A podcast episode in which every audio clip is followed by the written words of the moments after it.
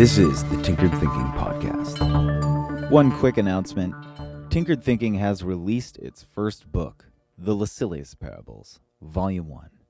As many will know, a short story is released every Sunday, and this book is an illustrated collection of the first 50 stories released on the podcast. An enormous amount of effort and love went into this project in order to bring it to life.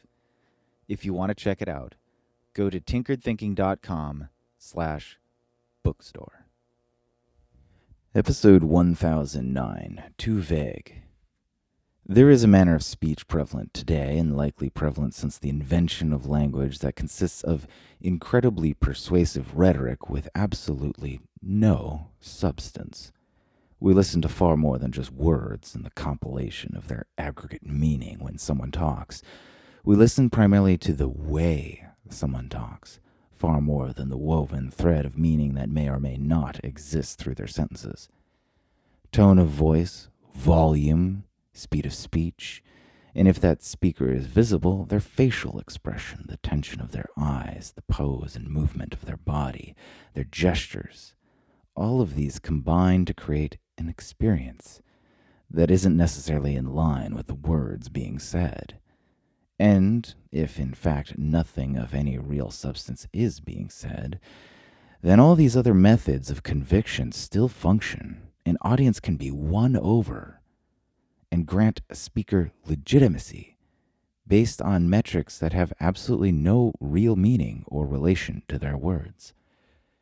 This happens because all of these attributes that frame spoken words perform a second message, which is in constant dialogue with the feelings of those listening.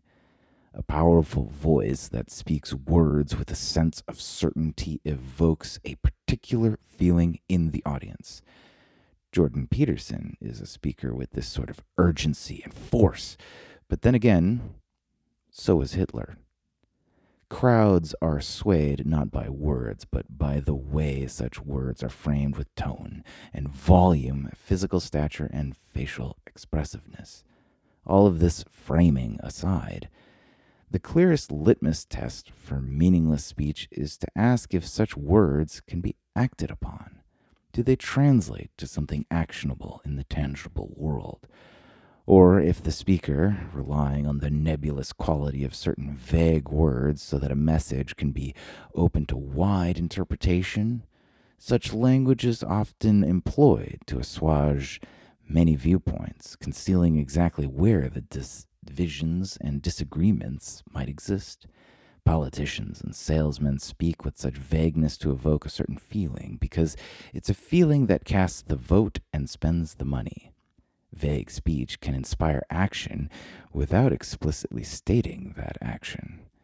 In this way, speech can comprise of absolutely nothing, and it can also describe via the same relative absence of subject.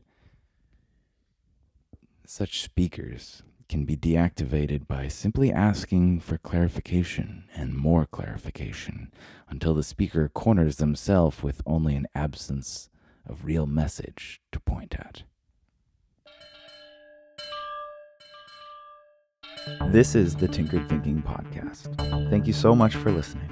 If you find the Tinkered Thinking Podcast valuable, there are many ways you can support it. You can review it on iTunes you can share it on social media with your friends. You can blog about it or discuss it on your own podcast, or you can support it directly. And you can do this on the support page at tinkeredthinking.com. Both one time support and monthly subscription support options are available. Thank you for your support of the show. It's listeners like you that make all of this possible. Any feedback or questions are always welcome, so feel free to reach out. And until tomorrow, remember to be careful about the context.